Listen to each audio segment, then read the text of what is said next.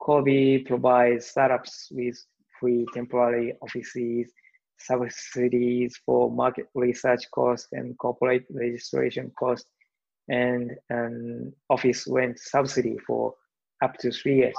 People can save time and money and invest them in your life if you choose outside Tokyo. こんにちは、皆さん。 ビジネス Success Japan everyone and welcome to another episode of the Business Success Japan podcast. This is your host, Lydia Buchelman. My main goal here is to create an easily accessible resource for those who want to develop Japan specific communication skills, especially in business. While I don't promise to make you fluent in Japanese, I hope that you will walk away from each episode with a skill, piece of information, or shift in mindset that will help you be more effective in your interactions with Japanese business people. A quick reminder to please rate and review the podcast if you enjoy it. It goes a long way to helping others find the podcast and learn more, and it also helps me to keep going as an independent creator. So, thank you so much in advance. Today, I chat with Masanori Nagamine, a Japanese municipal official working to attract global startups, accelerators, incubators, and venture capitalists in IT and life science to Kobe, which is actually one of the most mature ecosystems in Japan. You'll be hearing a lot more about the exciting work he's doing to promote Kobe to entrepreneurs in this episode, so be sure to stick around to learn more. But before we get into the interview, let's take a moment to go over some Japanese.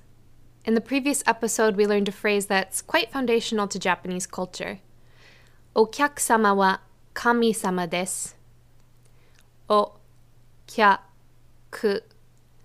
お客様は神様まですお客様は神様です That's a mouthful, but it basically translates to the customer is God, which is roughly the equivalent to the English phrase, the customer is always right, that's frequently used in the United States. For a more in depth breakdown of the phrase and why it's important, be sure to check out the notes in last week's episode. This week, I want to introduce one of my current favorite words in Japanese. Bonenkai. Bo, u, ne, n, ka, i. Bonenkai. This word really just refers to a year end party, usually in a corporate context. However, if you look at the kanji used in this word, which I've put in the description of this episode, it literally translates to forget the year meeting. So essentially, you get together with your coworkers for a party to not only celebrate as a group, but more importantly, to help you forget all the troubles and stress of the previous year. We discuss this and other related concepts in the episode, so be sure to listen carefully for that. But without any further delay, let's get into today's conversation. So, thank you for having me today with you. I'm Masanori Nagamine, the uh, director of Kobe Trade Information Office located in Seattle. That is a branch office of the city of Kobe, Japan.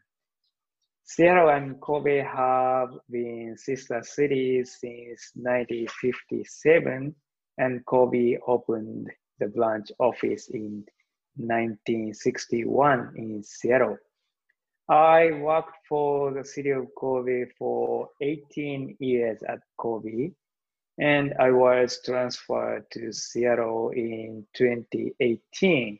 During I worked at Kobe, I experienced many roles like city festivals planning, HR, accounting, or running nursery schools, attracting companies in life science to Kobe and launching a startup support program in life science. I was born and raised in Japan. I live with my wife and two kids. This is the first time for me and my family to live abroad. It's been a, a difficult year this year, but I think we are enjoying the life here in the US. Yeah, I'm glad that you've been able to make the most of being here, even though it's been pretty difficult this year. Yeah. So you kind of moved from a different position into what you do now. Yeah. Do you like what you do now most? Like, is it more exciting to you to be involved Yeah. in the scene? Yeah, it's very exciting to work here in the US. The role of our office is attracting US startups to e- startup ecosystem, not to Tokyo. Before the COVID 19, I often visited Silicon Valley, where I set up our satellite office last year in Boston and other place to participate events to look for startups which were interested in expanding their business to Japan and to have meetings with them to promote Kobe. And during the pandemic, as same as many business persons, I haven't been able to meet a business persons in person and go to business trip.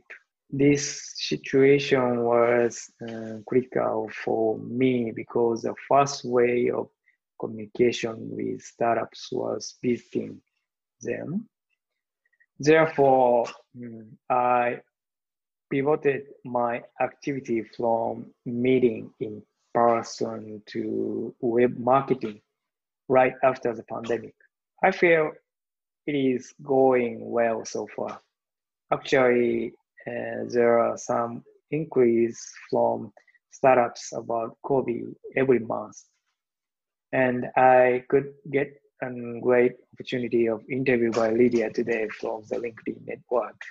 Currently, I'm preparing to publish blog series about starting businesses in Japan and startup visa information.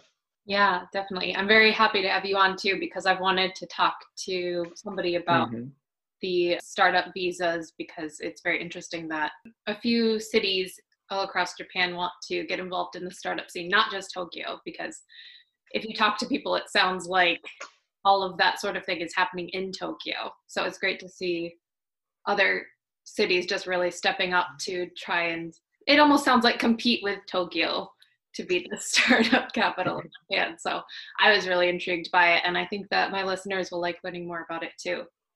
So can you tell us a little bit more about the these strategic economic zones in Japan? I guess you mean the National Strategic Special Zones. Mhm. It was established in 2014 as a regulatory reform that provides board deregulation and tax incentives by limiting regions and fields to enhance international competitiveness of Japan.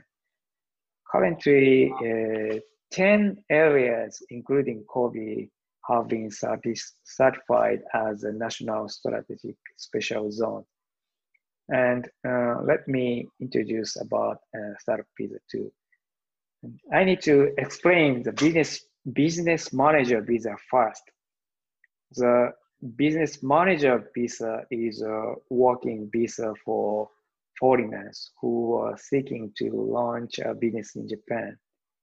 And in order to obtain the business manager visa, applicants must open an office in Japan and either hire two or more full-time employees who reside in Japan or invest uh, 5 million yen or more when to apply. The these requirements were super difficult for entrepreneurs. Therefore, the startup visa has established to help skilled entrepreneurs start an impact business in Japan.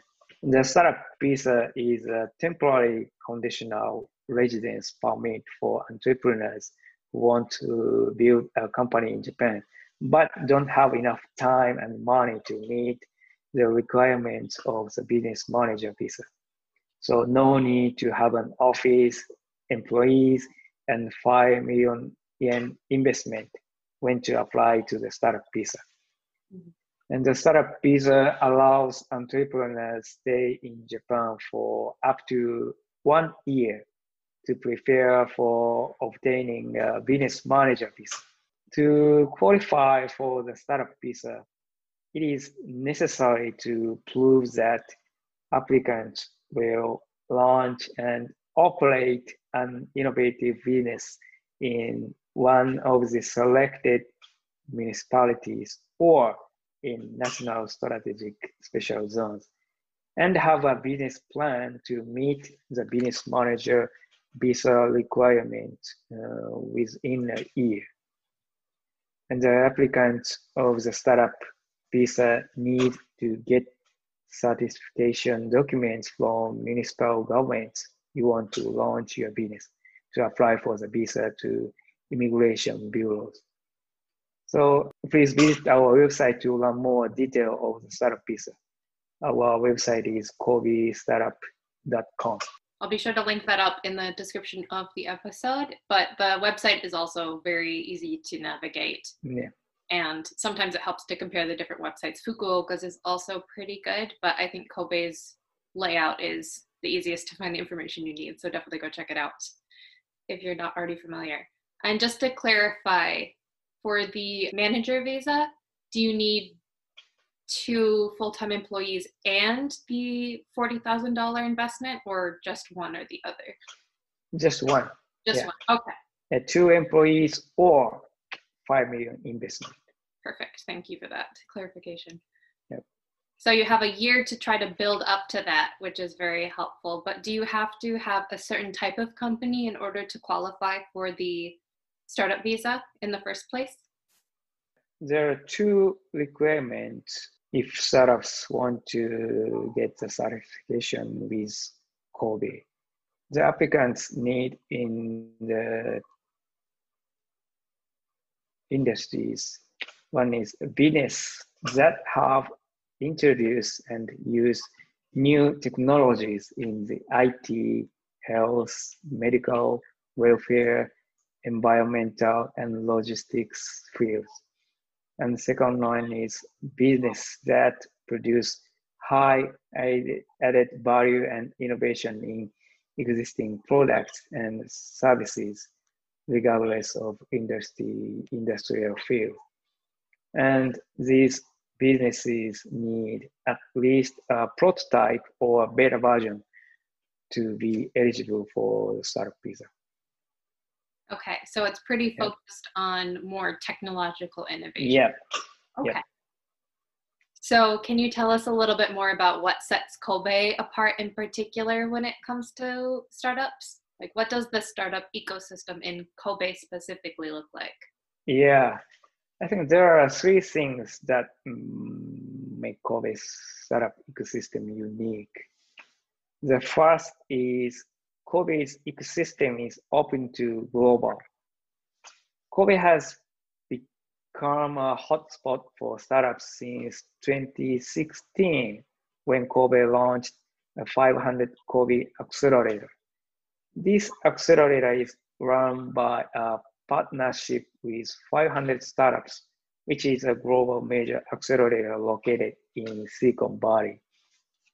I guess it was the first case in the world that municipal government runs accelerator with a partnership of a global major accelerator.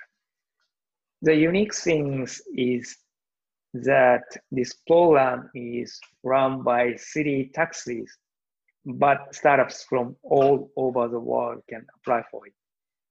Usually, many municipal government initiatives using city taxis like 500 Kobe don't accept application from outside of the city. However, we, the city of Kobe, decided to accept application from all over the world to make Kobe's ecosystem global. And as a result, over half of applicants were from overseas in 2020, 2020 and 11 selected startups were from overseas out of 17 selected startups. I feel Kobe is gradually becoming popular, not only among Japanese startups, but also among foreign startups. In addition, Kobe could attract UNOPS, which was a United Nations agency to Kobe in 2020. UNOPS, U-N-O-P-S, set up the Global Innovation Center in Kobe, its third incubator in the world for entrepreneurs to solve various problems in developing countries. The second is uh, City of Kobe is eager to work with startups. City of Kobe is promoting the Urban Innovation Kobe initiative to solve administrative issues with the help of startups. Urban Innovation Kobe, we call it a UIK, is to find a startup that can offer solutions for such issues in government organization. The two parties carry out a joint pilot study to solve issues under UIK. UIK was launched in 2018 and the city of Kobe was the first municipality in Japan to start such an issue solving project with startups. The startups can benefit of working with the government and thus can build social trust. The government can benefit from the prompt responses of startups and from the opportunity to address administrative challenges at cost lower than those when employing the services of big corporations.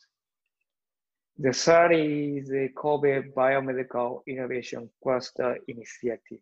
We call it KBIC. KBIC is an economic recovery project from the damage of the earthquake which hit Kobe in 1995 and killed more than 4,500 people in Kobe. The goal of KBIC is to give back to the world that extended great support after the earthquake by creating a life-saving life science innovation from Kobe. There are over seven, uh, 370 companies, research institutes, universities, and hospitals in KBIC area, and world world-class level R&D in regenerative medicine, drug discovery, medical devices are being carried out in KBIC. And companies and startups work with those researches to be put to practical use by great business support of experts. I think those are unique points of Kobe startup ecosystem. It definitely sounds like that there's a lot going on in Kobe. Mm-hmm. But why do you think most people don't know about these types of programs happening outside of Tokyo? Yeah, I think the big challenge is publish information in English. Mm-hmm. I think I, it can be said uh, in all over Japan, but it is difficult to find uh, detailed information, everything about Japan. I realized that when I moved to the US. So we are working hard to publish Kobe's information through the web. And you said that over half of the applicants for the the startup 500 in Kobe were from overseas. Were they mostly from Western countries then, Western English speaking countries? Or do you know off the top of your head kind of what those people looked like in terms of which countries they were? Yeah, I think uh, the applicants are from um, from the continent without Antarctica. yeah, I realized the applicants are from exactly all over the world, but um, I think that Asia is the most part of applicants, but um, almost applicants from South America, North America, Europe, Asia, Africa, Asia, every everywhere from the world. Yeah, it's good to hear that it's a little bit more diverse. But why do you think people from those from such a broad range of Asian countries in particular applied? Is it that more people from maybe those countries tend to be better at Japanese, whereas maybe Americans just don't have the Japanese skill to be able to figure out how to apply to sort of these sort of things, or are there other reasons? Yeah, the one reason is the this accelerator is run in English, oh. and the second reason is usually such kind of uh, accelerator uh, need to pay a lot of fee to participate, but this our program is free of charge to join. So that's a uh, big reason why we attract many applicants from all over the world. So then why does Kobe work so hard to attract foreign entrepreneurs instead of just focusing on Japanese startups or just focusing on trying to get more Japanese people themselves to become entrepreneurs? Why the focus on foreigners? Yeah, uh, yeah, it's a good question thinking about the global economy, regions and that attract global investments are growing. Regions that have matured startup ecosystem attract foreign startups and domestic and foreign mega corporations that aim to collaborate with startups. And new startups were born from succeeded startups and mega corporations and this circulation makes the ecosystem stronger. So we want to make this happen in Kobe too. And this is the reason why we are interested in attracting foreign entrepreneurs. In addition, I think that Japanese startups tend to focus on the Japanese market first. It's natural, but it is often not easy to adjust their products or services to global because they are mostly based on Japanese culture and way of thinking. I would like to stimulate this situation by attracting foreign entrepreneurs whose eye points are global. Okay, that makes a lot of sense. Uh, listening to a different podcast called Disrupting Japan that people should probably look into if they like this episode at all. A lot of Japanese entrepreneurs mention that you can almost get stuck in the Japanese market if you start out in the Japanese market. Do you see that happening at all? And is that kind of why you think it might be harder for Japanese entrepreneurs to become more global? Is that something that you notice? Yeah, I I know uh, one unicorn startups born in Japan, and that was that their business was very successful, and they try to expand their business to the U.S., but it looks like going well, but compared with their success in Japan it mm, seems like slow expanding the business in the US. Mm, so, have you ever heard about the word Galapagos island in the Pacific? Mm. And it's a, the island uh, protected by the sea. So no nobody and no nothing come to the island. So the uh, island grew up the o- original ecosystem. So Japan is called Galapagos.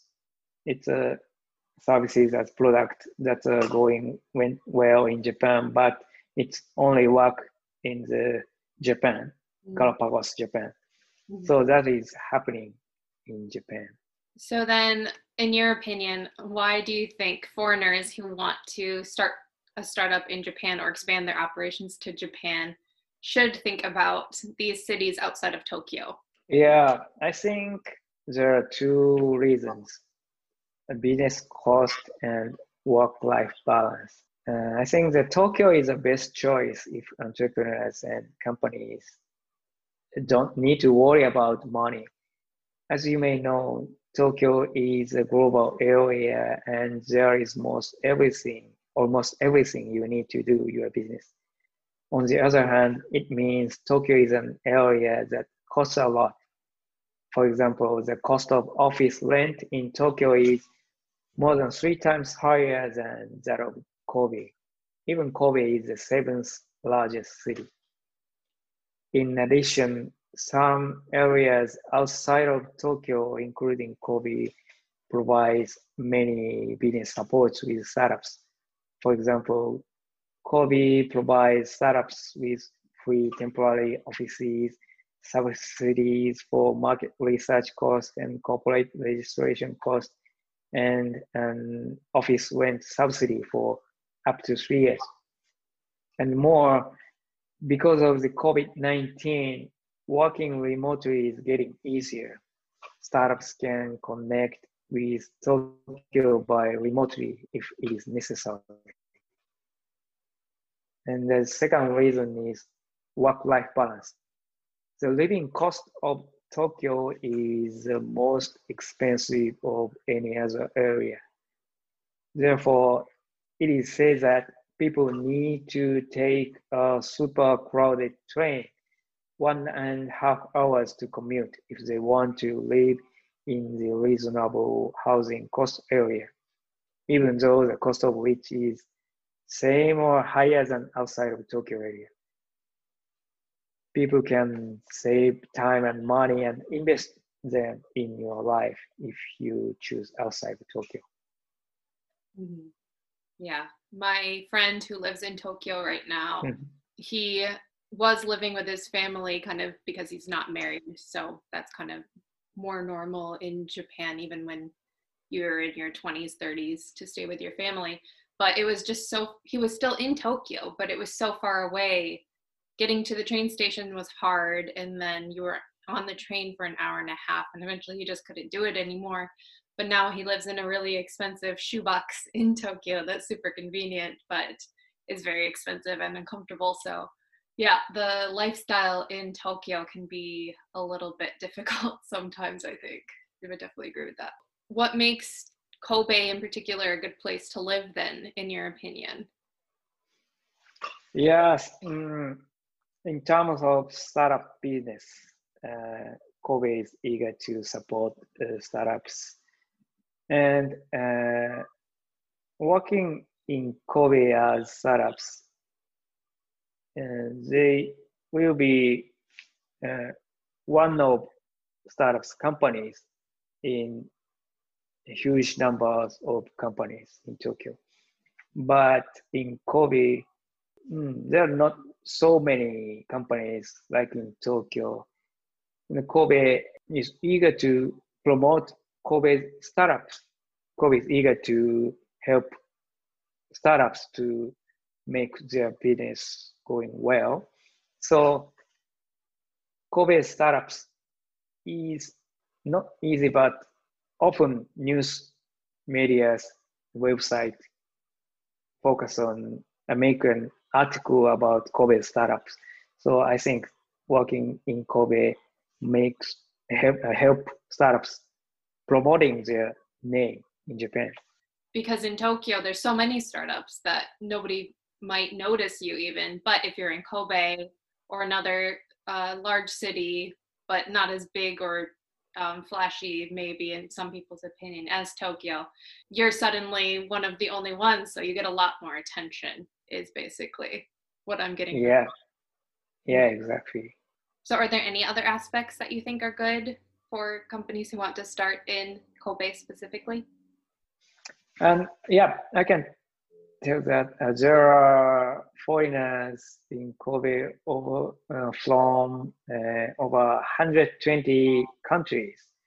Then there are many uh, foreign people, foreigners uh, friendly facilities in Kobe, like international school, regional facilities in Kobe. And the Kobe has opened as a port city. then uh, Kobe is very open to foreigners.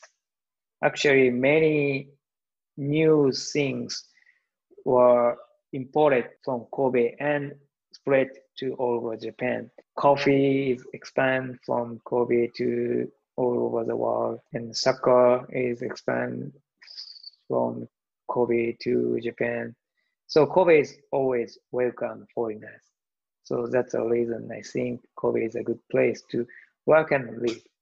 Because it sounds almost like from other people I know in Tokyo, it's just kind of hard to get any sort of attention because like i said it's almost a dime a dozen at this point to be starting a startup mm-hmm. in tokyo so having a little bit more of that support and having a little bit more of a community that actively is happy to have you there as a foreigner is probably very helpful in starting and um, maintaining motivation for your business in Japan, I would I would think.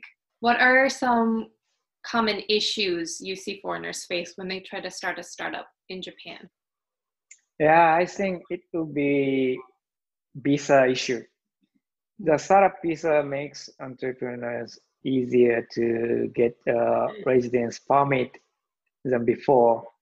However, entrepreneurs are required to obtain the business manager visa uh, within a year. If entrepreneurs cannot obtain the business manager visa, uh, they cannot stay in Japan. And in order to obtain the business manager visa, uh, applicants must open an office in Japan and either hire two or more full-time employees who reside in Japan or invest 5 million yen or more when to apply. And before applying, incorporation is also required. Entrepreneurs need to do many complicated visa and incorporation procedures such as rent their home and office, open personal and company bank account, making a hanko, a company stamp, tax procedures, etc. All in Japanese language. Mm and more, it is difficult to find instruction on the complicated procedure in one place in English. Yeah, it almost makes me wonder how people have managed to do it at all without this startup visa. Because figuring out how to get the manager visa without any sort of assistance sounds almost impossible. So I definitely appreciate that there's this kind of in between visa to help give people time to actually establish themselves. Yeah, I think so. There are inquiries about startup visa to Kobe every month. Every month. Yeah, I, I feel foreign entrepreneurs uh, interested in getting startup visa recently. So, what are some things that Kobe is doing or other cities are doing right now to try to address these issues? Is it a lot of what you're doing, trying to make a good website where you have everything you need in English? Is there anything else that these cities are trying to do to support foreign entrepreneurs? Yeah. Uh, yeah, I think there are two points. The first is Kobe provides subsidies with startups to help reduce their financial burden and provides free consultations by experts about incorporation tax payment work, and so on at Kobe. And second, uh, our office is going to post blog series on our website soon to explain all the complicated procedures of getting visa and other stuff like an opening a bank account, getting an address in Japan, etc. etc. Mm-hmm. I think that'll be very helpful. So I'm glad to hear that um, cities are going out of their way to make sure that all of this is available. Yeah, I think we can post the first blog uh, this month. All right, and we're recording this in December, so that should already be up by the time that this is published. So I'll be sure to link those as well, or at least a couple of those in the description of the episode. If you're interested, be sure to check those out too. Do you have any personal examples of a communication breakdown that you think was due to culture? Yeah, mm, I should tell something interesting example, but I can't come up with an example. I experienced communication breakdowns when I communicate in email between Japanese, but this is not due to cultural differences, just due to a lack of in-person communication. So I can come up with a good example. Yeah, I think it is harder with emails to make sure that everybody's on the same page. It's, it's probably worth, if you're not already familiar with Japanese style emails, it's probably worth doing a little bit of research. yeah, yeah, exactly. Japanese style. there are quite a few rules, so maybe we'll do an episode on that someday too. But if you're not familiar, be sure to check it out before you start sending your own emails to Japanese people. There's a few things you want to be careful. so then, if you were talking to somebody who is going to Japan for business, maybe working in a company, maybe they want to start their own business, but they could only know one thing about Japan or about the culture ahead of time, what would you tell them? Uh, I think it would be a nomikai culture. Mm. Have you ever heard about the word nomikai? Yep, it's come up quite a few times. Yeah. yeah. yeah. Nomikai. Yeah, nomikai is a drinking party and a way of communication among employees, friends, sport teams, and so on.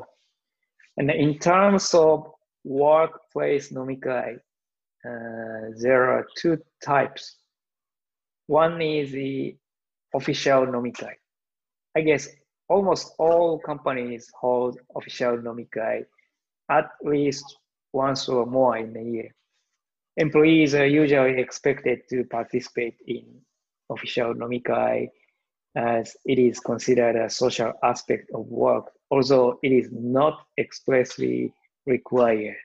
Nomikai is often held among one department of the workplace at the end of the year as Bonenkai, mm-hmm. and the beginning yeah, and the beginning of the year as Shinnenkai. And when someone leaving and joining the workplace as Kansogeikai. And the, the second is a private nomikai that is held among co-workers in the same department or someone in good relations in another department or sometimes between boss and subordinate. The interesting aspect of nomikai is participants often express their true thoughts and emotions at nomikai. Japanese tend to hide their true feelings and suppress their emotion to avoid friction at the workplace, then feeling stressed with it. However, expressing their true feelings often accepted at nomikai. So nomikai works for reducing the stress of work and keeping a good relationship between employees. And such a communication that nomikai is called nominication. Mm-hmm. Yeah, the combined word of nomi, which means drinking, and communication. So I like to tell the nomikai and nominication culture to someone going to Japan for business, especially those who move to Japan and work for Japanese companies. Yeah, nominication is a big one. It'll be interesting to see if uh, the COVID situation does anything or if it'll kind of just go back to how it was before. I guess we'll see because a lot of that has been completely on hold during COVID just because bars are about the worst place to be hanging out right now. But I think that bonenkai is probably my favorite Japanese word right now. if you yeah, look, it just yeah. like forget the year meeting. And yeah, yeah. I think many people need to hold bonenkai as Zoom nomikai, Zoom bonenkai. Mm-hmm. A new word was born in Japan. Okay. Zoom, Zoom, Zoom nomikai. nomikai. yeah, using uh, Zoom or. Mm-hmm. Well, I think that's a great thing for people to be aware of. Does nomiunication, nomikai, things like that have anything to do with the startup culture too, or is it not as strong in the startup ecosystem, or how does that look? Ah, nomiunication. Ah, I I'm sure if nomikai culture is also be in the startups, but Japanese, yeah, Japanese like nomi- nomiunication. So nomiunication is a good part of ecosystem, I guess. A long time ago, one of my first interviews was with Minae-san, um, and she talked about how I think it's because of the rise of issues with sexual harassment and things like that. Some companies are trying to move away from nomikai and using nomiunication to karaokecation. So that might be something else to look out for too. But I don't know if you've encountered that so much yet. She's mostly working in Tokyo, so. Ah, uh, yeah, but young, I I had young people don't like to join mm. nomiunication, yeah, because in 1990s in many nomikai, people need to drink a lot of alcohol even they don't want to drink. That's a way of nomikai. And the young ages don't want to do that in nomikai and young people don't want to go to drink with the coworker. So the culture of nomikai and nomiunication is uh, changing recently. So it's still important, but we'll see how it changes in the future as well. Yeah. So is there anything else that we didn't talk about yet that you would like to share or anything that comes to mind as important you want to talk about? Ah, I think I could talk everything, but I think you can see my background. Mm-hmm. This watching the video. Is, yeah, this is a event called Infiorata Kobe Kitanozaka, mm. which is held every spring in downtown Kobe. And you can see pictures on the road. These pictures are painted by tulip petals. And this event started in 2002, and I was in charge of the first Infiorata Kobe Kitanozaka. Mm. So it is held usually Golden Week of Japan. Do you know Golden Week? It's the one week holidays uh, from at the end of April to May. Mm-hmm. So if your listener have a chance to visit Kobe around Golden Week, I hope they will visit this Infiorata Kitano Zaka, Infiorata Kobe Kitano Zaka. Mm-hmm. Yeah. Yeah, well, it looks beautiful. I hope that more people can learn about it. I feel there's just so much going on during Golden Week. It's probably hard to about planning a vacation, but yeah, hopefully people can get involved in that this coming year, like pandemic. Yeah we'll see what happens. I'm looking forward to it's cool that you got to be involved in the first one and that it's continued on. Yeah, anything else before we log off for today? Uh, I don't think so. Mm, I could talk everything I want to talk. Perfect. Yeah. Well, be sure to link all of the things that you mentioned, including the future blog series. So definitely check all of this out if startups sound at all interesting to you, especially if you're a little bit hesitant thinking about Tokyo in particular, there's a lot of other options available. So be sure to just do some research and you can probably reach out to Masanori if you have any questions. And of course, you can email me if you have any questions as well, but Masanori will probably be a lot more helpful. So. yeah, thank you very much. And I think, uh, I hope this interview would help your listeners know more about Japan and Kobe. Me too. Thank you so much for your time. Yeah, thank you very much. Yeah, it is a lot of fun.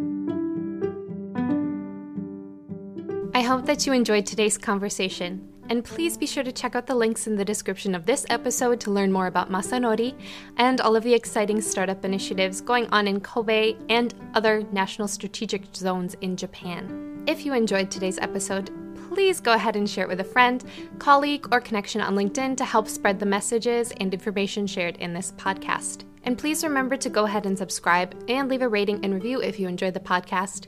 And feel free to email me at businesssuccessjapan at gmail.com, all one word, all lowercase if you have any other questions, comments, or suggestions for future episodes or interview topics. And if you enjoyed the episode, please go ahead and send it to someone you think would enjoy giving it a listen. Also, be sure to reach out if you would like to contribute as a guest on the podcast to share your own cultural insights into doing business in Japan. But for now, remember that the more you learn, the more confident you will become as you explore all of the opportunities Japan has to offer you. Until next time, mata kondo.